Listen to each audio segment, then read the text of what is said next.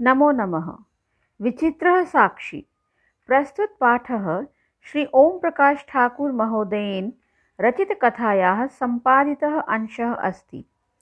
एषा कथा बङ्गालराज्यस्य सुप्रसिद्धसाहित्यकार बङ्किमचन्द्रचटर्जी महोदयेन न्यायाधीशरूपेण कृतम् एकस्मिन् निर्णये आधारितः अस्ति। कथासारः। कश्चन निर्धनः जनः भूरि परिश्रम्य किञ्चित् धनम् उपार्जितं तेन वित्तेन सह एकस्मिन् महाविद्यालये स्वपुत्रं प्रवेशं दापयितुं सफलः जातः। तस्य पुत्रः छात्रावासे निवसन् अध्ययने संलग्नः सम्भूत्।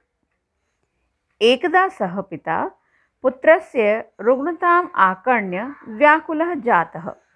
पुत्रं द्रष्टुं च पदातिरेव प्रस्थितः।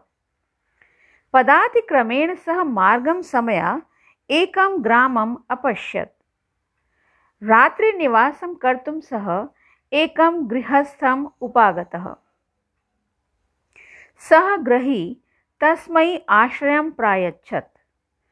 तस्याम् एव रात्रौ तस्मिन् गृहे चौरः गृहाभ्यन्तरं प्रविष्टः। अतिथ्याः जागरणेन चौरः तत्रतः पलायितः किन्तु सः अतिथिः तं न अन्वधावत् अगृह्णात् च। किन्तु ग्रामवासिनः तम् अतिथिम् एव चौरम् अमन्यन् रक्षापुरुषः च तम् अतिथिं कारागृहे प्राक्षिपत्। न्यायाधीशः अतिथिं वास्तविकचौरं च न्यायालये आगन्तुम् अकथयत्। तत्र सः न्यायाधीशः आरक्षिणम् अभियुक्तं च तं शवं न्यायालये आनेतुम् आदिष्टवान्।